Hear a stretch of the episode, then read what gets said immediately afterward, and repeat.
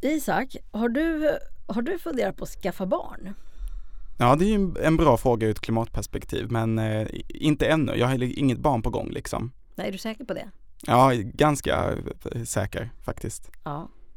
Det, det är otroligt spännande tycker jag när man eh, eh, läser om forskning om eh, hur, vad det är som kan få människor att faktiskt förändra beteende. Eh, så finns det en del studier som pekar på att barn är en viktig drivkraft. Mm. Och det är, var jätteintressant i den studien som jag och Nina Worms gjorde här eh, förra året. Eh, egentligen i båda de studierna som vi gjorde. Den ena studien som handlar om människ var, hur människor resonerar när de gör saker som är skadliga för klimatet. Då var det ganska mycket att man hänvisar till, till barnen. Att eh, det blir så jobbigt annars, barnen vill ha kött eller att man åker, vi ska åka på den där resan för barnens skull och så vidare. Man, mm. man kör mycket bil för, för, för att det ska funka för, med barnen men också för barnens skull. Så de ska hinna till sina olika aktiviteter och sådär. Man anpassar sitt liv helt enkelt ja. till, till barnen. Ja, och barn verkar vara ett giltigt argument. Alltså det är något man lyfter fram som man eh, förmodligen räknar med att få en viss eh, empati för eller att, att, att, att, att, att andra kan tycka att det är ett rimligt mm. argument. Men sen så i den andra undersökningen med, med människor som har slutat flyga då framträdde också barnen på ett väldigt kraftfullt sätt och det var vi lite fascinerade över. Det var påfallande eh, många som eh, berättade om att någon händelse med barn som hade påverkat deras beslut. Det kan vara att ett barn hade fötts. Mm. Eh, det känner jag igen. Jag fick ett barnbarn. Då blev de här eh, klimatfrågorna ännu mer eh, aktuella och brännande för mig. Mm. Ett bevis på att eh, mänskligheten har en tanke att leva längre än vad du gör. På något sätt så är det väl så att framtiden blir verklig mm. när man får ett barn.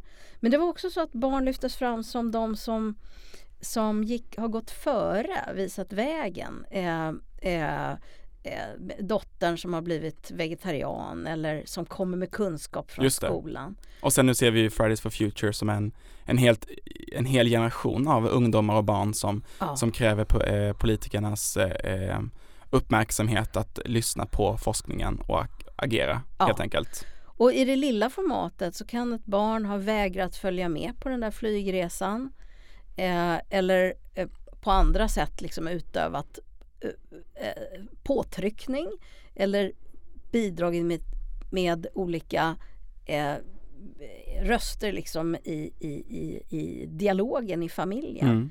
Men, men det var också många som, som nämnde att de måste kunna se sina barn i ögonen. Så till och med att även om barn, man kanske inte, barnen kanske inte har sagt någonting eller gjort någonting så handlar det om att man i framtiden ska kunna mm. stå upp för de val man har mm. gjort.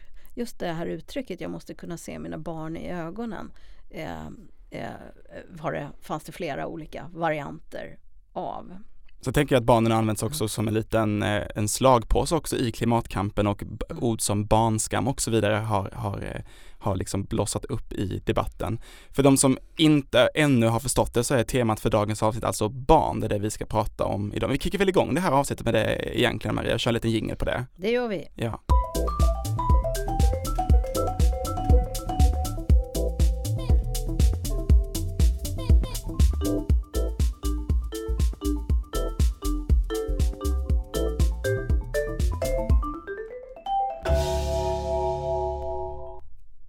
Hjärtligt välkomna till ett nytt avsnitt av Klimatgap, podden där vi utforskar gapet mellan kunskap och handling i klimatfrågorna. Det är jag, Isak Janel, som gör det som vanligt tillsammans med Maria Wollratz Söderberg som står mitt emot mig här i vår studio idag. Hej Maria! Hej Isak! Du har ju barn, men det har ju inte jag. Nej. Ger oss lite olika förutsättningar för att kunna bidra i dagens avsnitt? Ja, jag tror att det gör det.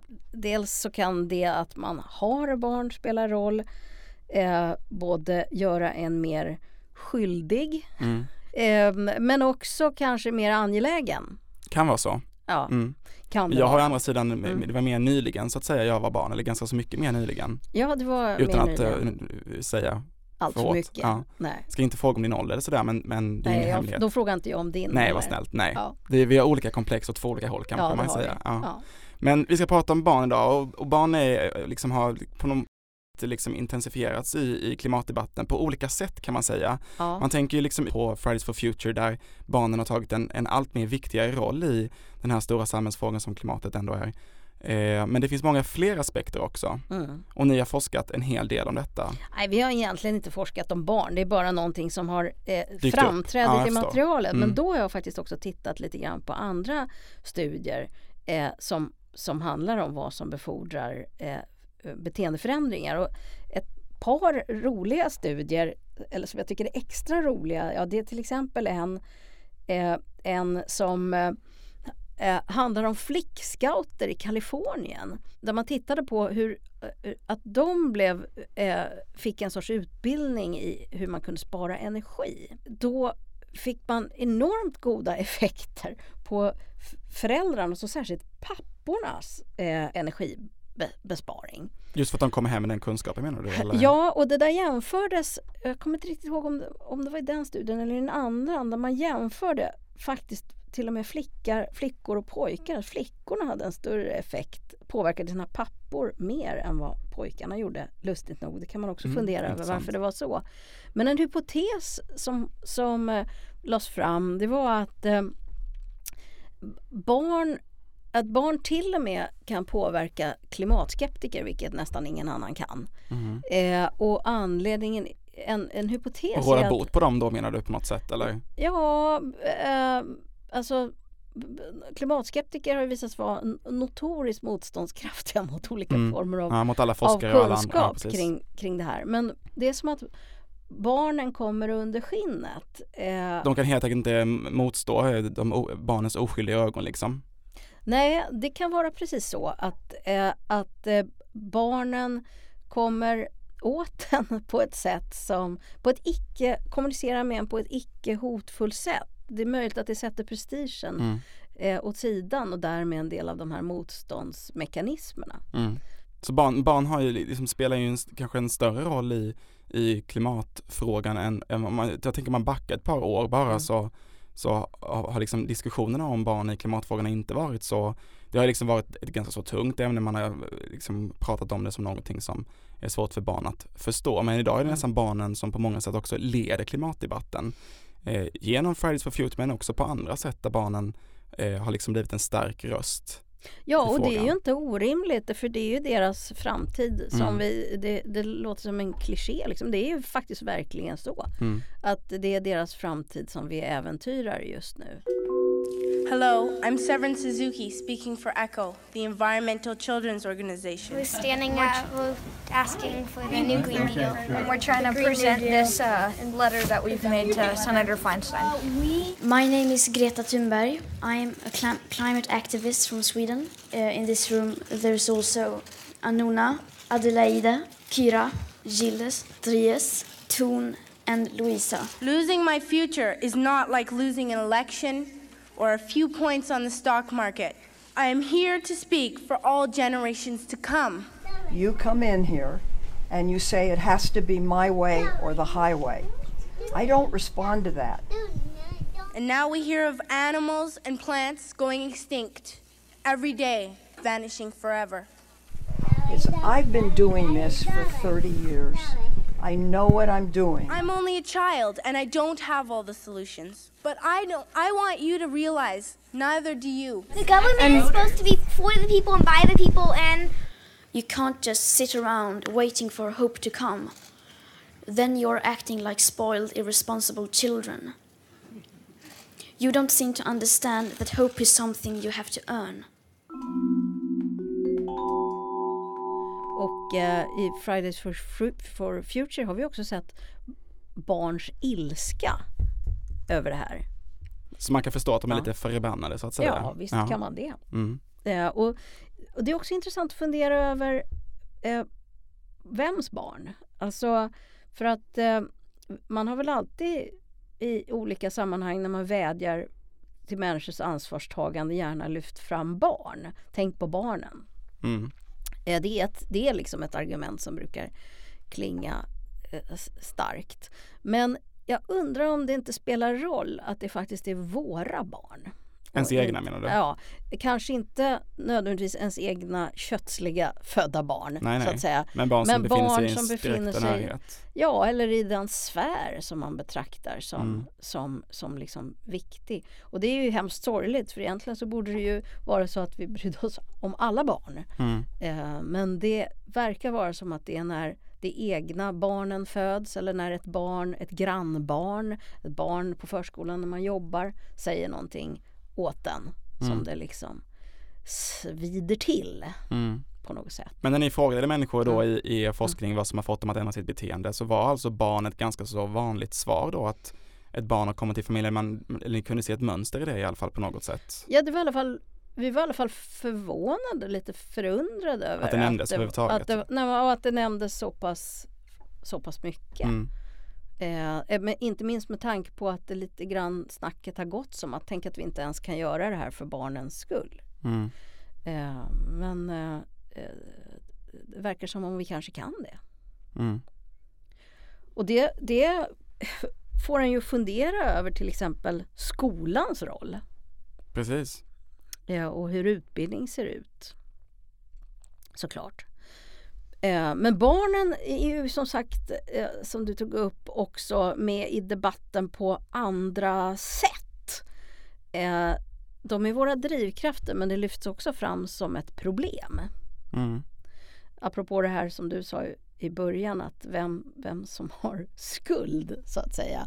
Mm. Och det, det kom en studie för något år sedan av eh, Kimberly Nicholas och Seth Wines som blev väldigt uppmärksammad och debatterad. Där hade de nämligen jämfört olika saker som en privatperson i vår eh, eh västerländska miljö kan göra för att minska sin klimatpåverkan. Och då, då konstaterar de att, att, att äta en eh, växtbaserad diet, ja där kan man spara kanske ungefär 0,8 ton per år. Att undvika flygande, ja då kan man spara 1,6 ton ungefär per roundtrip, alltså eh, tur och returresa eller åtta Mm. timmars flygresa.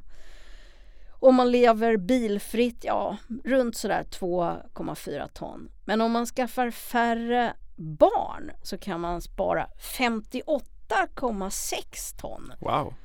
Per år. Vilket ju är lite lustigt eftersom vi inte ens har så mycket utsläpp per år. Men det beror på att de räknade in en massa framtida generationer. Just det, man får bära sina kommande eh, generationers ja. klimatpåverkan.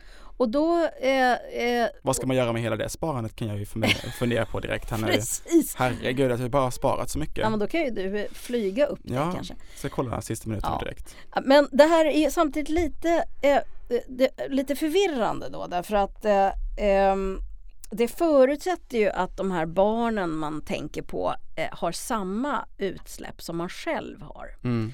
Och eh, eh, Förhoppningsvis inte tänker jag då i tanke på att det inte går så det går inte så bra just nu så att säga med våra egna utsläpp. nej, och eh, då är det ju förstås otroligt allvarligt. Eh, Mm. Men sen samtidigt är det så här att alla barn på jorden har inte de här utsläppen. Eh, och då blir summan väldigt mycket mindre. Man kan också fråga sig varför ska vi leva om vi inte har barn? Så, alltså, alltså om Mm. inte, det är barnen som, som är mänskligheten, fortsatta mänskligheten. Men det här argumentet kommer ändå väldigt ofta upp i debatten. Och ibland är, är, kommer det nog upp på hälsosamma sätt att vi faktiskt behöver fundera över Mm. eh, om, om, om hur många barn vi ska föda. Och jag har faktiskt också hört bekanta unga människor som, som eh, säger så här att ja men jag ett- eller möjligen två barn, eh, mer kan inte jag ha på mitt samvete och föda med tanke på, hur, på, på Mm. jordens framtid. Och, och, och det är ju egentligen inget orimligt sätt eh, att, att tänka. Men eh, det blir det för, förekommer också på ett sätt som är mycket mer problematiskt, nämligen som ett eh, argument för att inte vi ska behöva göra något. Man säger så här, jaha men varför ska vi skära ner på, eh, varför ska vi låta bli att flyga eller varför ska vi eh, skära ner på våra utsläpp? Det stora problemet är ju att det föds för mycket barn. Mm. Och då brukar man, när man tittar närmare på det, mena att det föds för mycket barn någon annanstans. Just det.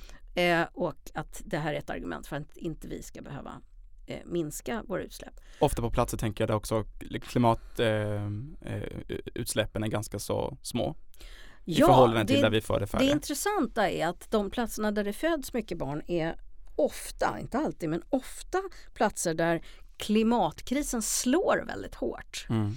Eh, för det första. Men för det andra är det platser där man då har mycket mindre utsläpp. Och ett barn på en sån plats, det beror ju på var, var, någonstans i världen vi pratar om, men i många av de samhällen där, barn, där det föds många barn så har barnen per capita ett oerhört mycket lägre utsläpp än vi svenskar, kanske en femtedel eller en tiondel. Ja.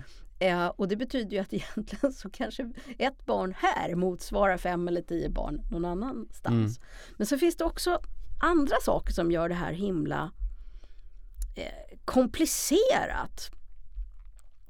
Eh, och, och, eh, och det är att, eh, när, att det ofta är så att när barnafödandet på en plats minskar så går det hand i hand med bättre levnadsförutsättningar. Eh, alltså bra sexualupplysning, tillgång till preventivmedel i kombination med utbildning. Ja, det leder till minskat barnafödande och mindre barnadödlighet och bättre hälsa och då studerar folk mer och då blir det bättre ekonomi mm. och bättre allmänt ökat välstånd så att säga. Och allt det där är ju bra. Det är bara det att ökat välstånd brukar leda till högre utsläpp. Mm. Så det finns liksom en sån jäkla bak, bakvänd mekanism i det här. Så att eh, det är inte riktigt så enkelt. Det är lite bakbundna på något sätt. Ja, då, då kan det, det, kan ju kännas hopplöst vad vi än gör så blir ja. det tokigt och riktigt så är det nog inte. Nej, men det, det är liksom intressant på, ur, ur det perspektivet också eh, att liksom ordet barnskam har liksom kommit att liksom användas på samma sätt som flygskam och så vidare och ja. så vidare. Där man också tänker jag liksom lägger över eh, att inte skaffa barn kan ju användas då för att inte liksom sänka sina egna utsläpp medan de andra liksom skambeläggande orden på något sätt fokuserar ju på, på dina, dina utsläpp eh, istället liksom. Ja. Det är ganska så enkelt tänker jag i förhållandevis kanske. Nu pratar jag från eget perspektiv att inte skaffa barn. Ja, eller för många tror jag att det är fruktansvärt svårt. Det kanske är det allra okay, svåraste ja. man kan göra. Om vi tänker att vi som eh, art är, är angelägna om att eh, fortplanta oss och bevara jo. släktet. Så att, att begära människor inte ska skaffa barn är kanske oerhört mycket svårare på sätt och vis. nu tänkte jag på de som väljer ja. att, att, att ur ett mm. klimatperspektiv inte skaffa barn. Ja. Eh, eh, men leva på liksom som vanligt och liksom att man använder de två argumenten emot varandra. Att man kan göra andra grejer för att man inte har skaffat barn tänker jag. Ja, det är för antagligen människor som kanske inte som ser det som ganska så enkelt att inte skaffa Det var barn. intressant. Har du stött på folk som resonerar så? Eh, att eftersom jag inte har barn så kan jag unna mig nej, ja. men nej, kanske inte. Ja, men vid vårt första avsnitt så frågade du mig eh, vad jag gör för klimat. Så sa jag bland annat att jag inte har några ja, barn. Just det. Nu hänger jag ut mig själv. Ja, just det. Men du, det är intressant. Då kan man ju också fundera över, det är väldigt många som inte har barn tills en viss tidpunkt och sen har de barn. Mm. Och betyder det att när man väl har fått barn, alltså det här, nu kommer vi in på det här kontotänkandet vi har snackat om förut. Ja, men det man, liksom att man, gör det. man räknar in det i sitt konto. Att så länge jag inte har barn då kan jag ha en massa utsläpp. Men om jag har barn då måste jag räkna in mm. det då. Ja, det blir ganska konstigt. Jag tror att det är sunt att fundera över, över eh, sådana här saker. Liksom vad, vad, vad, man kan ta ansvar för och hur, hur, och, och hur många barn man ska sätta till världen och sådär. Eh, sen är det ju så att eh, det finns andra drivkrafter som, som, som spelar in såklart. Eh, men det är, också, det är också, jag blir himla provocerad måste jag säga som retoriker av det här mm. argument, när det används som argument för icke-handling. Mm. Eller att vi inte behöver ta tag i någonting. För då bortser man ju också på att våra utsläpp per capita i allmänhet är så höga. Jo, ehm, jag tänker att det här argumentet att färre barn, ja, det kommer ofta i, i, i en större diskussion där man säger att ja, men vi är för många på jorden. Mm. Och då ska vi bli fler också. Ja, och det är ju ett problem för det sker ju fortfarande en befolkningsökning. Mm. Sen är ju frågan, det beror ju på hur man lever om vi är, och vilken levnadsstandard. Vi är ju definitivt för många för att ha den levnadsstandard vi har här mm. i Sverige. Om eh, många av dem... Om man utgår från att alla ska ha det lika bra såklart. Ja, om man utgår från att alla ska ha det lika bra och alla skulle ha samma levnadsstandard som vi har i Sverige, ja då, har vi ju, då kan vi ju säga hej till, till Parisavtalet och förvänta oss väldigt stora... Eller hej till Mars. Eh, vad sa du? Eller hej till Mars. Ja, ja just det, flytta till Mars, mm. det är ett mm. förslag som kommer ibland. Um, ja, så det är ju uh, såklart så att det, det inte går. Det är ju ingen i debatten som föreslog att man ska ha ihjäl folk som, Nej, för att råda bot på det där problemet. Ja. Men på sätt och vis är det ju det som kommer hända om inte vi på något vis hanterar den här frågan själva. Att vi har mm. ihjäl oss själva genom att vi tillåter liksom klimatet att mm. Eh, löpa amok så att ja, säga. Det dör ju människor redan idag av klimatförändringarnas eh, konsekvenser tänker jag. Men om barnen har den där makten över oss som, som vi var inne lite på så tänker jag just att Fridays for Future är liksom kanske den, den rörelse just nu som kanske kommer ha störst påverkan till att leda Parisavtalet i, i hamn så att säga. Ja, det tror jag och, och jag tror att det är en otroligt viktig rörelse. Och jag tänker att eh, eh den bör vi alla som tycker klimatet är viktigt supporta. Den är legitim på ett annat sätt tänker mm. jag också än eh, att lyssna på politiker och andra typer av, av, eh, av röster inom, inom eh, klimatfrågorna just av den anledningen, eller företagsledare och så vidare, just av den anledningen att de är, ganska, de är ju själva oskyldiga än så länge. De har liksom, bär ju inte skuld för några egna utsläpp. Nej, och de har, en, de har ett väldigt, som du säger, legitimt egen, de har ett egenintresse, men det är Definitivt. ett legitimt ja. egenintresse i det här. Sen tycker jag att det har varit väldigt eh, spännande att Fridays for, for Future har valt eh, och Greta och så har valt den här ingången att det, det man driver är att man ska lyssna på forskningen. Mm. Eh, så, så, att eh, och de är inte själva intresserade av uppmärksamheten utan de vill nej. snarare leda vidare ja. uppmärksamheten till forskningen som pekar på vad som måste göras. Ja, så att eh, den här rörelsen behöver man supporta tror jag mm. på alla, alla upptänkliga vis. Men jag tänker också att eh, skola och utbildning är jätteviktigt. Mm. Eh, och eh, om vi går tillbaka till den här artikeln av um, Kimberly Nicholas och Seth Wine som handlar om hur mycket utsläpp olika typer av val genererar. Till exempel att skaffa barn. Så, så var det så att i den undersökningen så tittar man också på hur det här svarar mot hur de här eh, frågorna hanteras i debatt. Och man tittade på läroböcker och i, i sådana här policyarbete av olika slag. Mm. Då kunde man se att de här sakerna som ger väldigt stora utsläpp som vad man äter, hur mycket man kör bil, hur mycket man flyger och hur mycket barn man får. Det svarar inte alls mot till exempel innehållet i läroböckerna för där får barn lära sig att det är viktigt att ha glödlampor som är låg energi och att källsortera. Mm. Och det är marginella eh, eh, besparingar av utsläpp som man kan göra på det. Det betyder inte att det är oväsentligt. Men, men det är väl för att tanken är på något sätt att det är mm. det man tänker att barnen kan hantera. Ja. Att det, det är lagom nivå att prata klimat och miljö ja. och man pratar källsortering med barn och pratar natur och så vidare. Men, ja, och har en kompost på skolgården. Precis, kanske. men jag tänker Fridays ja. for Future, nu är det lite äldre barn framförallt mm. tonåringar mm. och sådär men, men det visar på något sätt ändå att, att eh, det engagemanget och den kunskapen som barn idag har om mm. klimatförändringarna mm. eh, är liksom en, en drivkraft som går att använda sig av och räkna med på ett annat sätt. Eh, och det går kanske att växla upp lite än, än, än komposten på skolgården i så fall. Ja, men jag tror Jag är ingen faktiskt... expert på, på läroplanen inom klimatfrågor. Nej, och jag vet inte hur det ser ut i svenska skolböcker för det här gjordes kanske i Kanada eller någon annanstans.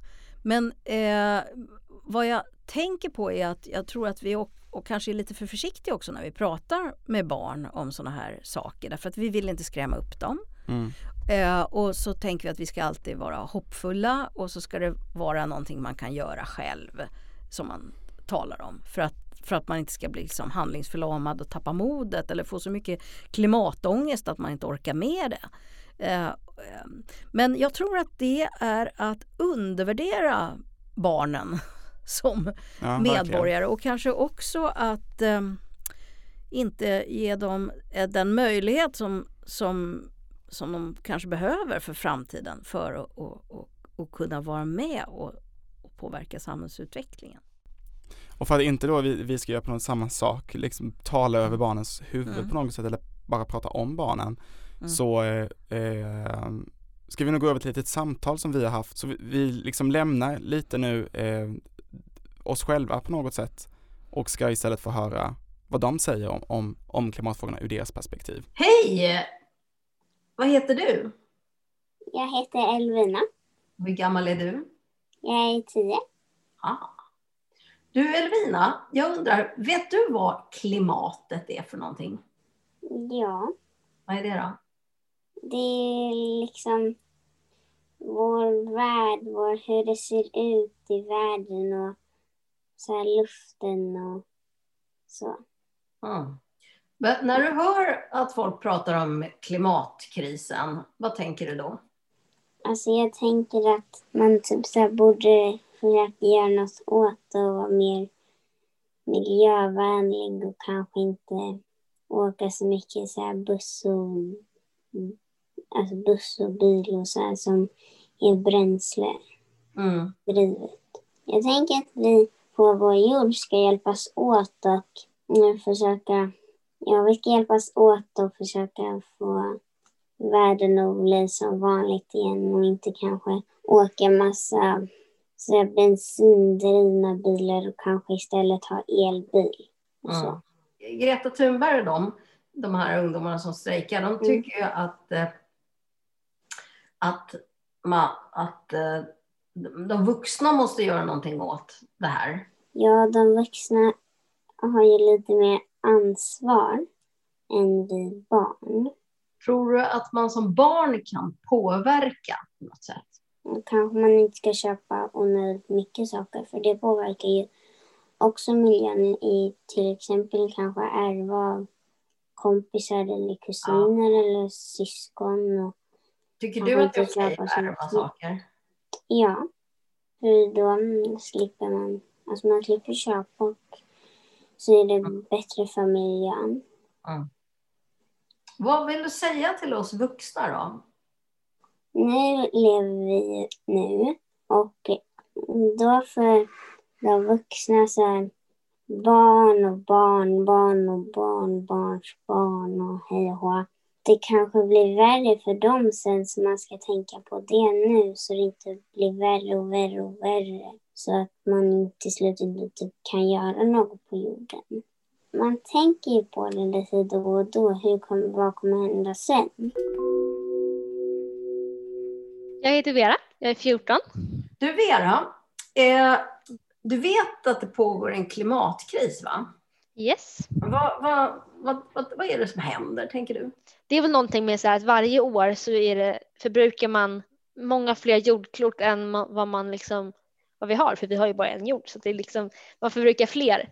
Som om det skulle vara som man hade fler jordklot. Att vad kommer liksom, jag undrar så här, vad som kommer hända i framtiden med jorden. Om liksom, då kommer jag leva och vara äldre och det känns lite läskigt liksom, för att jag vet inte hur, hur det kommer bli.